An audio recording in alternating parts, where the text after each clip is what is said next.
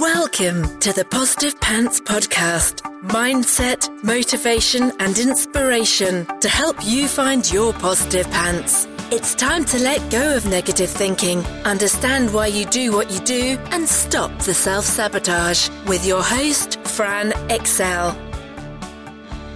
Welcome to the show. As always, it's Fran Excell, your resident subconscious success mentor, helping you find your very own pair of positive pants so you can get out of your own way and live a life that you love. If you want to stop self sabotaging your own success and let go of the stress, then you are in the right place, my friend.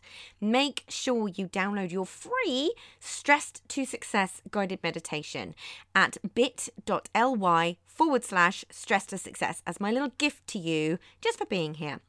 Please do subscribe, share, and review. It really, really helps people that need to hear this message find us, and I so appreciate it. In the show notes, you'll also find details of how you can work with me and where you can get your mitts on my meditations, products, printables, programs. You can find it through the link in my bio on Instagram which is my favourite place to hang out. So please do come join me over there at I'm Fran Excell. Tag me in your takeaways, slide into my DMs. I'm here for it. So that's the formalities over, my love. So let's jump to the content. How to build resilience in challenging and uncertain times. Resilience is the ability to recover quickly from difficulties, how quickly you're able to bounce back from adversity, bounce back ability, if you will. And in more sciencey terms, it's psychological flexibility. I like to refer to it as your ability and capacity to cope with what life inevitably throws at you. However, it's not just bouncing back to where you were, but in my opinion, the ability to spring forward into your next stage of growth, where you feel even more strong and unshakable to deal with what life throws at you. Adaptability through times that feel like you're playing a constant game of whack a mole. is absolutely what resilience is. You know, that feeling that as soon as one issue is resolved, another one pops up unexpectedly. Your ability and adaptability to bounce between those with grace. Ah, oh, perfect. Resilience is that feeling of being unshakable. Less panic and implode, more deep breaths, and I can do this. Basically, the more resilient you can learn to be, the easier every facet of your life becomes. And who doesn't want a bit of that? Resilience to me is the calm amidst the storm. It doesn't mean the storm disappears. It just means that you can navigate those choppy waters a lot more and and more steadily. And don't let the fact that there's some choppy waters take over every other area of your life. It's a learned skill. It's not something you're born with, it is a learned skill and a muscle to flex and grow. And when you put the time in, and understand that it will grow and will develop, it makes it that much easier. The growth that happens through the adversity itself is hugely, hugely powerful. Post traumatic growth for the win. And as I've talked about before, I always find it a huge comfort knowing that positive growth can come from being in the weeds of a situation that from the outside does not look or feel great. And it's something that I hold on to throughout anything that is is going to be inevitably be thrown my way. That feeling of, oh, I wonder who I get to be on the other side of this. And I wonder what life could look like. I wonder what this could lead to for me in the future with a positive stance. But you don't have to be in the thick of things to be able to build your resilience. Much of it comes down to learning to look at the truth of a situation, which I've talked about before. We don't tend to love dealing in truth, right? So it's making sure you're questioning your perspective and assumptions with curiosity, making sure you're really dealing in reality and not unconscious programming. It's the ability to reframe and change the narrative to be about the potential positive lessons and growth. And I know I can cope with this, you know, and that growth that you can experience rather than focusing on the pain or inconvenience facing you in the moment. Look, we all make mistakes at the end of the day, and we all go through hardships.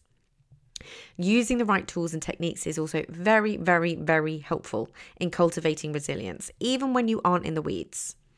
Now, breathwork is incredible for this. All the usual sus- suspects apply, like meditation, journaling, all of those wonderful things that I'm always talking about mindfulness, making sure you're getting out in nature, etc., etc. But specifically for me as a qualified HeartMath coach, HeartMath is my favorite technique for resilience and it's so simple. We call it heart focused breathing and it's also it's a balancing breath. So it's breathing in for a roundabout a count of 5 and out just slower and deeper than you normally would, focusing on your heart. And it works specifically with your nervous system and your vagus nerve to increase your vagal tone and what Dan Siegel calls your window of tolerance. It literally creates what's called homeostasis, in other words, balance in your nervous system. So it increases your vagal tone, which is your ability to move quickly and easily between states, between nervous system states. So between the sympathetic nervous system, which is fight or flight, think of it as mobilization, and the parasympathetic nervous system, which is rest and digest, right? It's also safety. It also increases what's known as your heart rate variability, otherwise known as HRV, which is known to be a really accurate measure of resilience. And HRV is simply the space between beats of our heart and can be a measure of our nervous system flexibility. More variability means more flexibility, which means more resilience, more ability to cope, and greater windows of tolerance. So, your breath is incredibly powerful when it comes to resilience and creating all of these things that I'm talking about. And one of the reasons that a yoga practice can make such a profound difference to the way you feel. And you'll often notice that when you've been practicing yoga for a while, you feel differently day to day. You know, it's that feeling people talk about the Zen feeling, right? And slow belly breaths too. We so often breathe into our chests, right? And when we're babies, we breathe into our bellies. And again, that works really, really well with our nervous system. So, slow belly breaths. There are lots of ways to increase your HRV, which I might go into more in depth in a future episode, but loads of them are already in the Positive Pants Toolkit too. And the link to that is in the show notes or on my website, all the places.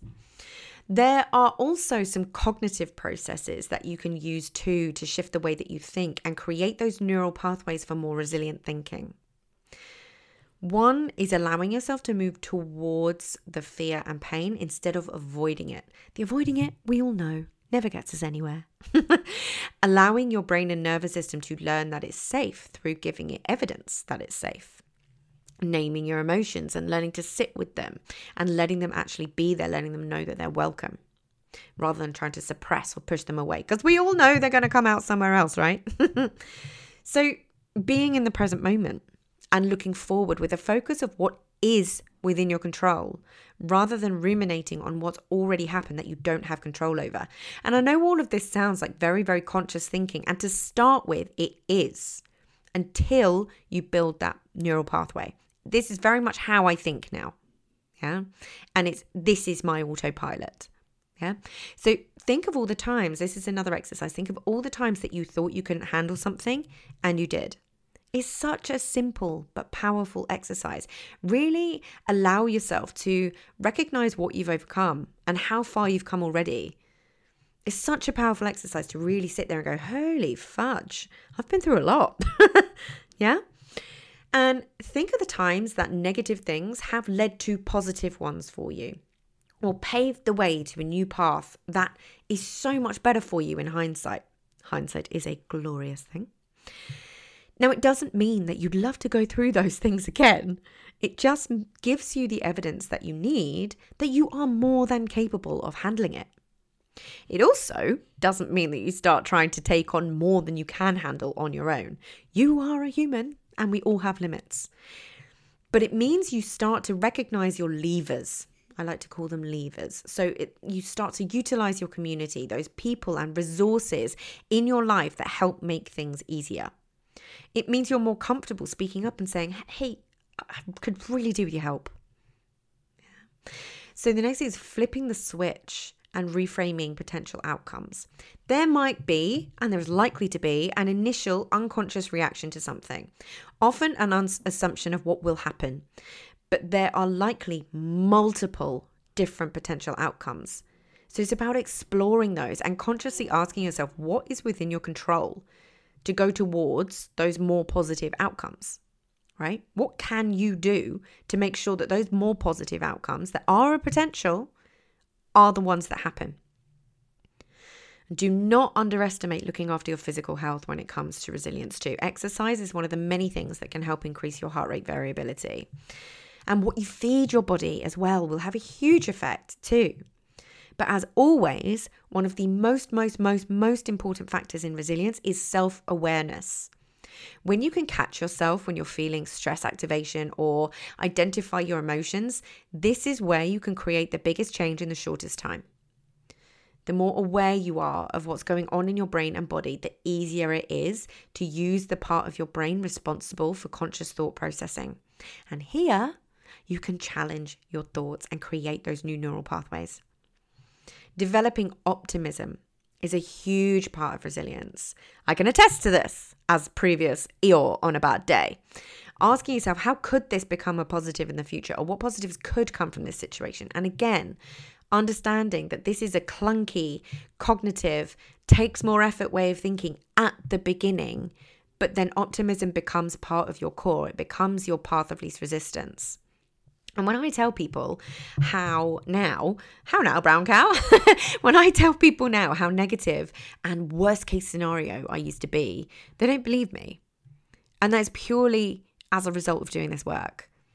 The work has been building my confidence, working with my nervous system, emotional regulation, understanding how I tick as a human being, being able to objectively look at all the things I've been through and come out the other side, collecting the relevant evidence, leaning on people and learning that I don't have to do everything on my own. And it's actually better for me if I don't. and if I can do it, so can you. I 100% believe in you. So, if you got value from this and you know in your gut that now is the time to step up and start rewiring your thinking and start changing things for yourself, then join the Positive Pants Toolkit app and community so you can work out what needs to happen to get you from where you're at right now to the action taking success you know you can be. And if you want my eyes and ears on your problems, then I work with people one on one and through my programs. You can find all the details to join the toolkit or book in a call in the show notes, the link in my bio and Instagram, and on my website, franexcell.com. So stop waiting for if and when and choose to change things now because you can. I'm here to believe in you when you don't believe in yourself. And as always, I hope you found this helpful and I'll see you next week. Bye.